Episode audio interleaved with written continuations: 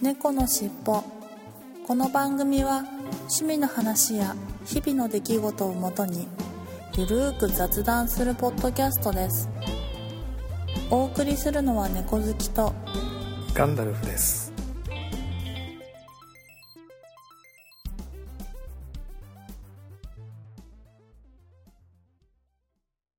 猫のしっぽ。猫のポッドキャスト第470回始まります。はい。今週もですね、えー猫好きさんとスカイプ収録できなかったんですが、これはちょっと猫好きさんも完全に復活されたようなんですけれども、私の方が急遽ちょっとスケジュールが入ってしまいまして、スカイプ収録のタイミングが合わなかったということで、私の一人喋りになります。ご了承ください。暑いですね。もう、セミがワンワン鳴いてますけれども、猛暑日を何日も続いているような状況ですが、皆様体調崩されないように注意してお過ごしください。それでは本編に行ってみたいと思います。猫のしっぽ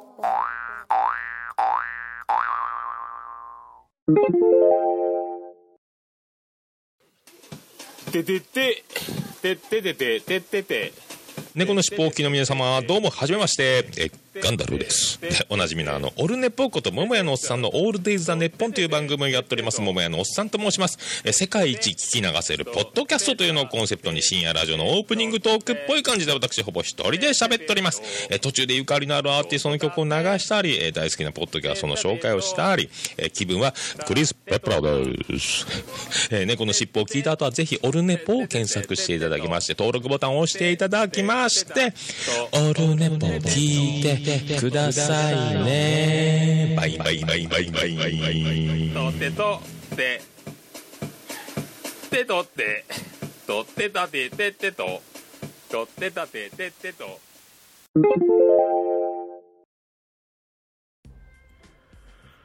はい、それでは今週の本編に行ってみたいと思います。はいはい、今週の本編は、変な日本語の話ふんふんということで、ちょっとこれは私の方からお題を振らさせていただいたんですが、うん。最近なんか変な日本語が増えたなうん。ということをちょっと思ってまして、うんうん。で、猫好きさんとそのような話をちょっとしてみたいなはい。ということで、えーまあ、ちょっと LINE の方でね、えー私が感じてる変な日本語というのをいくつかお送りしましたが、うんうん。まず一つ目がはい。炭素中立。うん。あの、炭素ですね。あの、いわゆる、えあの、今ちょっと問題になってる、温暖化で問題になってる炭素の中立ということで、うん。この変な日本語、まあ、これね、あの、多分猫好きさんはあんまりお聞きにはなったことないと思うんですけど、が、うんうん。えーニュースでちらっと言ってて、なんじゃそりゃと思って調べてみたら、いわゆるカーボンニュートラルという、ねはいはい、今時のあの、今時の温暖化で問題になってて、あのはい。炭素はあんまり出さないように、二酸化炭素出さないようにっていうことで、あっていうのをを直訳して炭素中立っていうふうになんかそうなんだ。NHK かなんかのアナウンサーの方が炭素中立っていきなり言ったんで、なんじゃそりゃと思って、そりゃ直訳に、うんでしょ、うん直訳するにも程があるんでしょって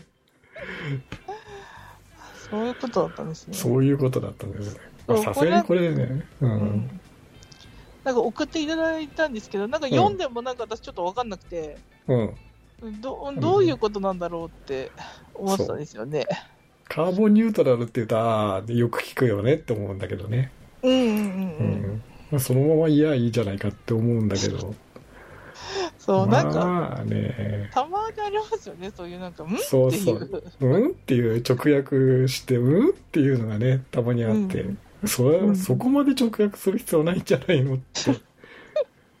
確かに。ねまあ日本語のいいところはね、そのカタカナ語じゃない、カタカナ英語じゃないんだけど、うん。ね、そのままカーボンニュートラルはカーボンニュートラルっていうね、カタカナに直しちゃえば。っていうこともあって、ただあんまりカタカナに直しても逆それはそれで逆によくわからんみたいな。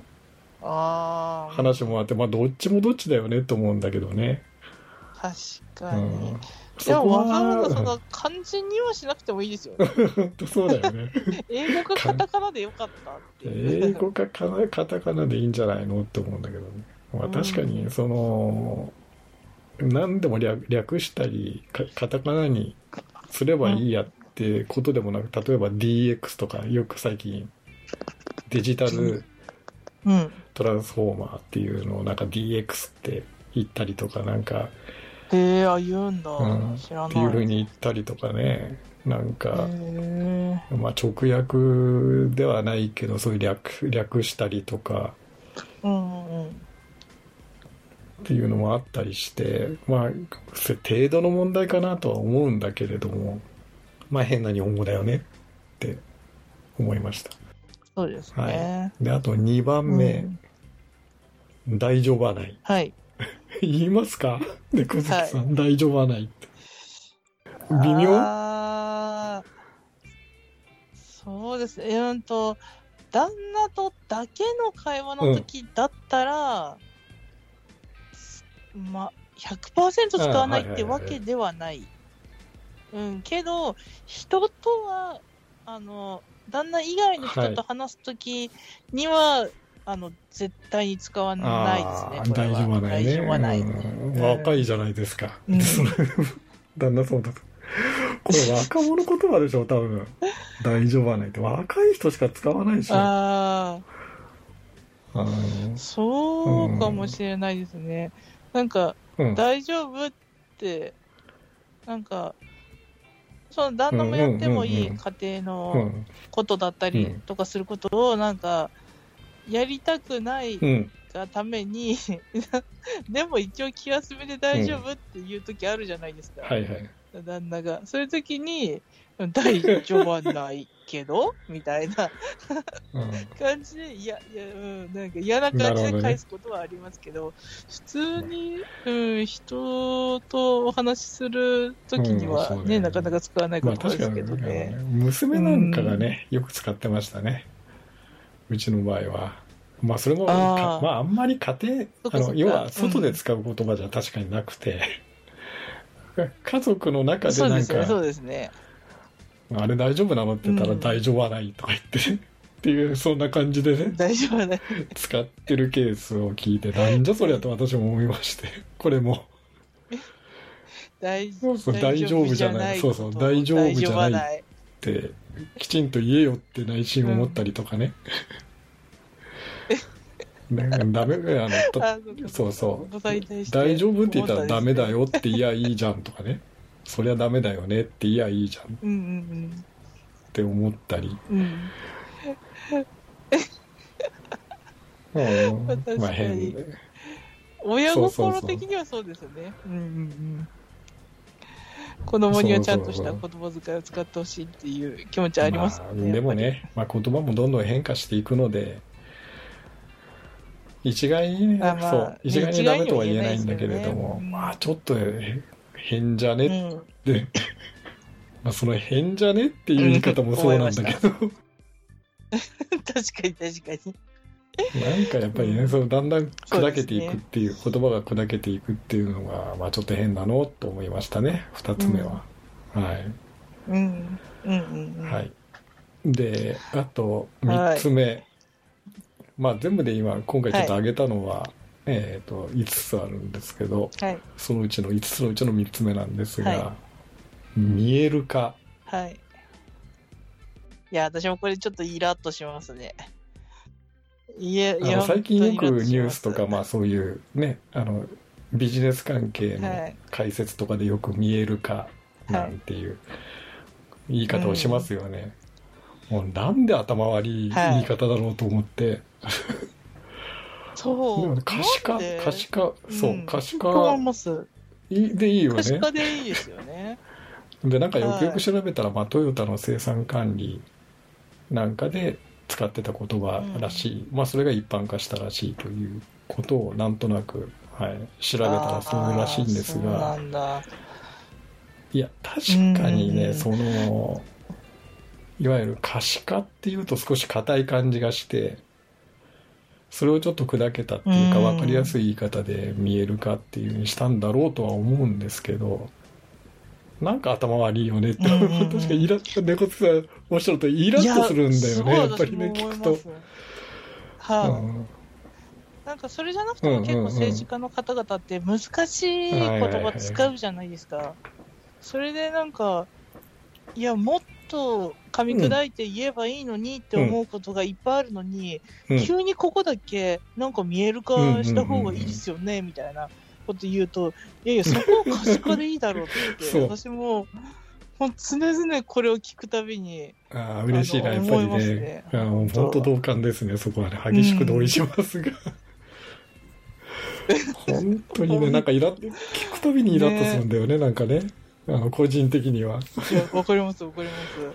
はい。うん。私も同だから、なんかそういうふうなの、テレビとか、そういうニュースとかで聞くたびにもう突っ込んでます。それは可視化だろうん。わかる。う。はい。いや、よかった。うん、やっぱりそういうふうにね、あの、感じていただけると、うん。すごくね。いや思ってる人いっぱいいると思いますよなんはか本当にね、頭が、頭悪いんじゃねえのってこういうことを使う人は、とついつい思っちゃいますけい。どね。うん。頭の悪い言葉だなと思いながら聞いてました。うんうんうん。はい。で、ちょっと似たような4番目なんですが、似たような言葉で、り最近よくね、聞くのが、利活用。利用の利に活用するって、利活用っていうのを聞いて、なんじゃそれって、やっぱりそれも思いまして、調べてみたら、まあ、利用と活用をうん。合体させた言葉と、うん。まあ、有効のに利用していますよ、みたいなことを一言で言ってるお役所言葉らしいんですけどね。まあ、お役所がよく、へえ、あんま、でしょ？普通聞かないでしょ、こんな利活用。あのねなんとかかんとかを利活用してますとかっていうのをね、最近言い出したんですよね、うん多分役所関係の人がね。まあ、有効に、例えあば土地ー、土地の利活用とかね。空き地の利活用とかなんかそんな感じで、有効に活用していますみたいな。なんか言い訳っぽい言い方じゃないのか、みたいな感じでね。いや普通に活用してますって、いや、いいじゃん、みたいに思うんですけど。うん。うん。そうですよね。ほぼほぼ含まれてますもんね。利用も活用も。うん。あえてそれを、わざわざなんか利活用って使わなくてもねうん。まあ普通に利用してますとかうん活用してますって、いや、いい、いいじゃないのって思うんだけど、なんかそこをどうしても言い訳的に強調したいらしくて、あなんかね。あ、ねさ。すがお役所。うん、まあまあ、はい。他かあります5かつ目なんですが、敗症っていう、はい。あの、拝むというのに承知しましたの書を受けたまわる敗症。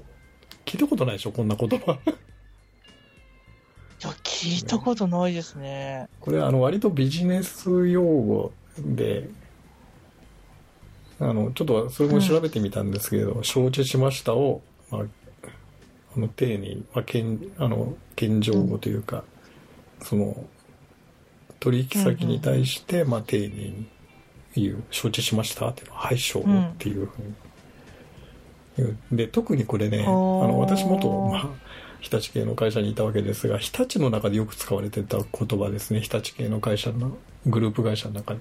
うん、はい、承。何かにつけてなんか、へあの、これこれ、しといてくださいねって言うと、はい、承って、受けたままありましたっていう代わりに。ーああ、敗訴もう敗だけどもう訴だけなん敗訴だけですそれは。うん、ひたあの、へメールなんかでよく短く返事するとき、はい、承。わかうんうんうんあのわかりましたっていうのを丁寧に言う。指示を受けたときに、それをちゃんとやりますっていうときは、はい、承っていうのをだけ返すみたいな。うん。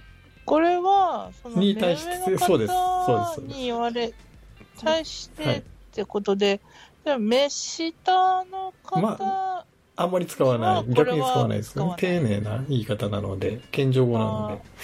どっちかというと、まあ、同同僚よよりは目上の人に対して使う。部下にはあまり使わない。うん、部下に、部下がなんか、お願いしますって言った時、はい、しょう。まあ、あ使う人もいますけど、あんまり部下に対しては使わない。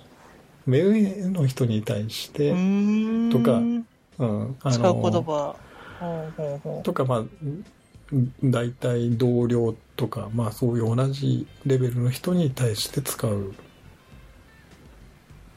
言葉ですかね。ね。うんいやー、初めて聞きましたね。あ、あの、普通は使わないです。多分。まあ、あまり一般的なね、うん受けたまわりましたって言いやいいので、普通は。ね。賜りましたとか、受けたまわりましたとか、丁寧に言うときはね。うん。まあ、ちょっとそういうふうに、まあ変な日本語ということの一例として、まあ普通はあまり使わないだろうねっていううん。言葉でこういうのもありますと。うんうん。うん。次回後半に続きます。猫のしっぽはい、それで今週の東京シークレットカフェのコーナーに行ってみたいと思います。今週の東京シークレットカフェですけれども、先週からですね、 Two of Us 組曲という組曲が始まっていますが、その2回目、2曲目ですね、 Thousands Miles・アウェイという曲をご紹介していきたいと思います。えー、小沢スさん経由でね、多分これ、みつるさんが書かれた曲目紹介だと思うんですけれども、ビートルズのチケットライドをモチーフに作曲しました。故郷を飛び出した開放感と不安を歌っています。引き続き二世コーラスをメインとしながら、お騒がせさんのファンキーなアレンジが決まった改作となりました。動画は素晴らしいフリー素材をお騒がせさんがピックアップされ、え驚くほど曲にマッチした仕上がりになりましたというふうにいただきました。はい、それではお聴きいただきましょう。東京シークレットカフェでサウザンドマイルズアウェイ。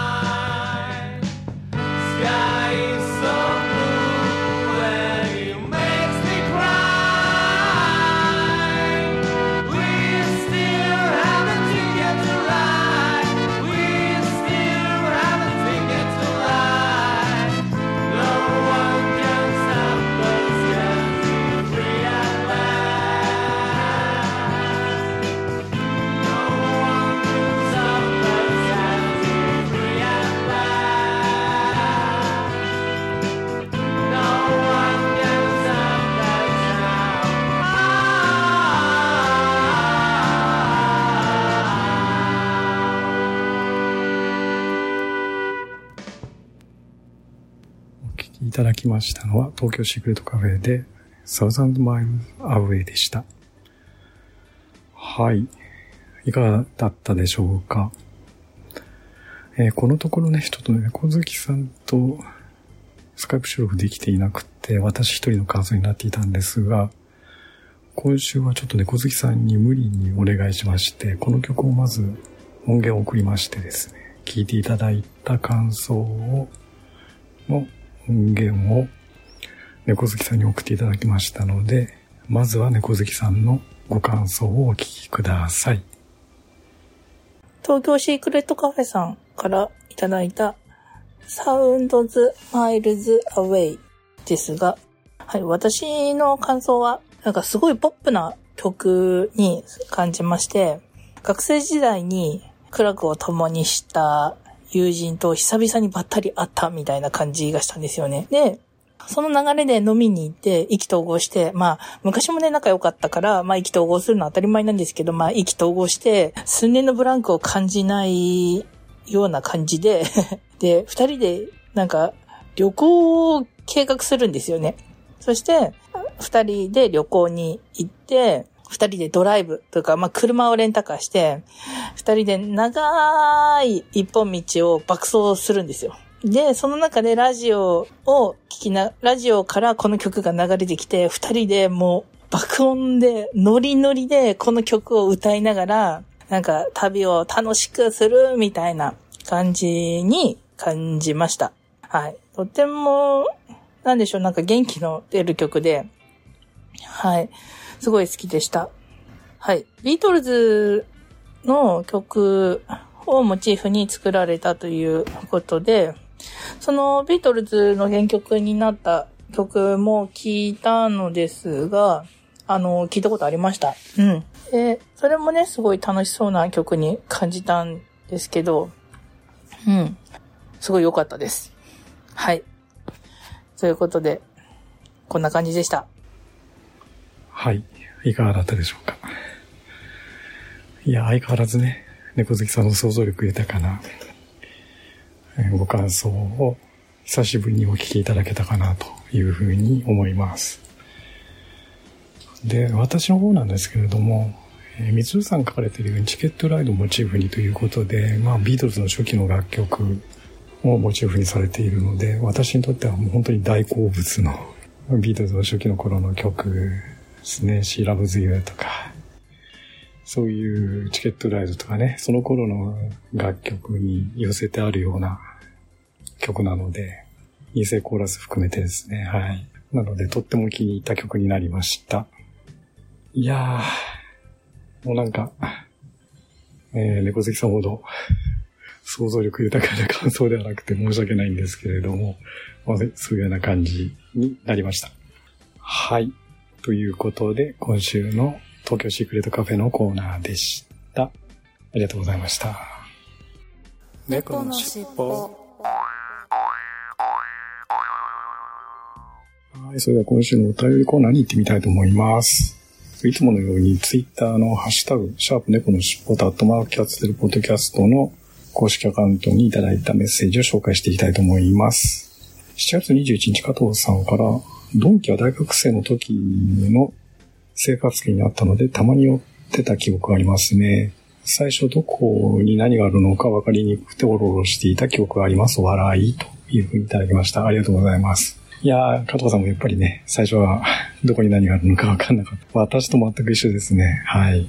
ありがとうございます。7月22日、ケンチさんから468回拝聴年に3回ほどメガドンキに行きますが、いろいろ置いてあって楽しいですね。ということで、はい。私と同じぐらいのペースですね。私より若干多いくらいかな。私も年に1回行くか行かないかぐらいですけどね。ケンチさんは少し、やはり、あの、2、3回ぐらいは行かれると、年に。はい。はい、ありがとうございます。はい、そして4月25日、加藤さんから、えっと、人からき、またぎ、人からたまに聞いたりしますが、ドンキは割と掘り出し物があるイメージがありますよね。陳列のやり方がやり方なので、見過ごしてしまいがちなんですが、この前知人が、集合したウイスキーを見つけて喜んでおりました。というふうにいただきました。はい、ありがとうございます。はい、そうですよね。ちょっと、陳列が仕方が独特なので、見逃してしまうっていうこともあるかもしれないんですが、よくよく探してみると、掘り出し物が実はあったりということですよね。ウイスキーも、あの、ドン・キホーテさんって、プライベートブランドで、なんか割と美味しいウイスキーを出してるっていうことを聞いたりもしますんでね。うん、ちょっと今度探してみたいなというふうに思いました。ありがとうございます。はい、そして7月26日、アポロさんから、あ、令和4年7月25日、ポッドキャストキーだより丸1ということで、たくさんの下の中に猫の尻尾の469回を入れていただいてます。ありがとうございます。はい、そして7月27日、ケンチさんが469回拝聴暑さマシマシですが、報道によれば、熱波は北半球のあちこちで起きているようですというふうにいただきました。ありがとうございます。いや、山火事とかね、欧米の方でもうたくさん発生してるようですよね。本当熱波っていうか、もう異常気象ですよね。うん、収まってくれないかなというふうに切に願います。はい。ありがとうございます。はい。そして、同じヒピンチャさんから、迎えに行くようは良い歌でした。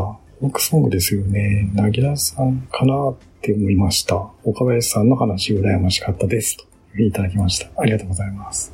いやー、ピンチャさんもね、私と大体同年代の方なので、やはりこの曲をね、迎えに行くよという青春の数さんの曲聴かれると、フォークソングっぽい、昭和のフォークソングっぽい曲かなというふうに思われたんだと思うんですよね。はい。なぎらさん、なぎらけいじさんですよ。とか、まあ、その世代をつい思い出した、てしまうということですよね。はい。ちなみにあの、T シャツにサインしてもらった岡林さんの T、サイン T シャツなんですけれども、もうなんか、どっか行っちゃいましたね。もう、せっかくの記念までなのにね、大切に取っときゃいいのに、もうなんか実家どっかに 紛れてしまって、結局見つからずという情けない状態です。はい、ありがとうございます。ということで、今週のいただいたお便りコーナーでした。ありがとうございました。猫のしっぽいそれでは今週の曲のコーナーに行ってみたいと思います。今週ご紹介する一曲なんですが、ローテーションで有効アソシエツさんの回になるんですけれども、収録の直前にですね、有効アソシエツさんから新しい曲を作りましたということで、音源をいただきましたので、早速その新しい曲をご紹介していきたいと思います。曲名が猫みたいに寝転んでたんだということで、曲紹介もいただいていますが、猫はどうしたって箱の中にすっぽり収まります。いつ何時でも、え箱よりも優先するものがあったら教えていただきたいというふうに楽曲紹介をいただきました。はい、それではお聴きいただきましょう。有効アソシエイツさんで猫みたいに寝転んでたんだ。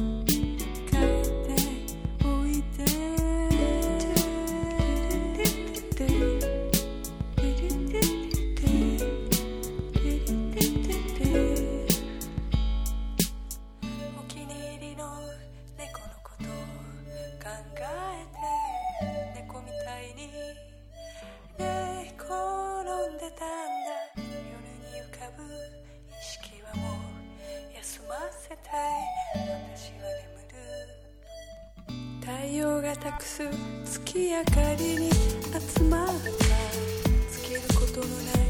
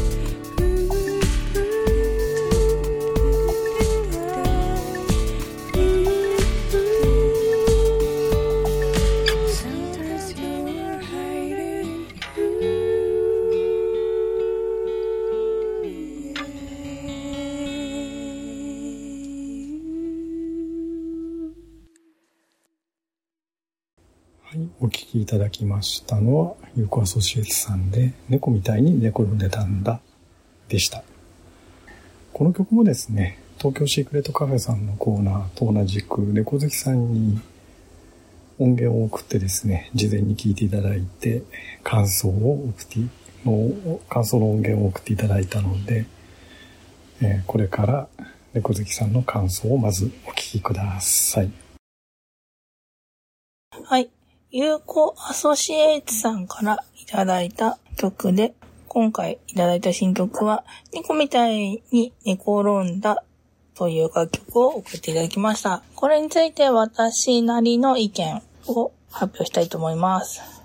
私は一番初めの前奏のところは、なんか幼い4、5歳ぐらいの女の子が、マルメリーゴーランドとかってよくあるじゃないですか。なんかそういうマルメリーゴーランドを初めて見て、もうなんか、初めて見たからもう、驚くように、なんか吸い込まれるように、もうずっとそれを見て、ああ、すごい綺麗だなーって、あの、感じてる女の子がなんか勝手に想像できたんですよ。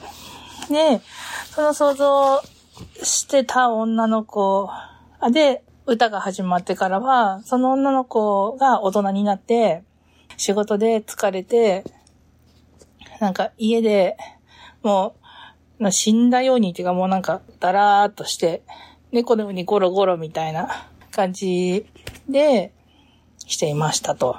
で、部屋の隅に、部屋の片隅にある小窓から見える月を見て、なんかぼーっとしながら、そういえばあの頃、何になりたかったっけなーなんて考えながら、ふわふわーっと、なんか眠りにつく、みたいな感じの曲に感じました。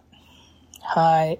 ということで、私の、まあ、勝手な感想なんですけれども、すごいなんか全体的に、あのーなんでしょう、なん、なんていうのかな、なんか、ほわーかする感じがしました。うん。